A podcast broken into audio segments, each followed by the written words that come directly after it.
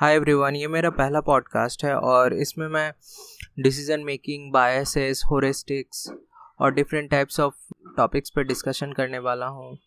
हाँ, जैसे critical thinking scientific methods and everything in between so stay tune in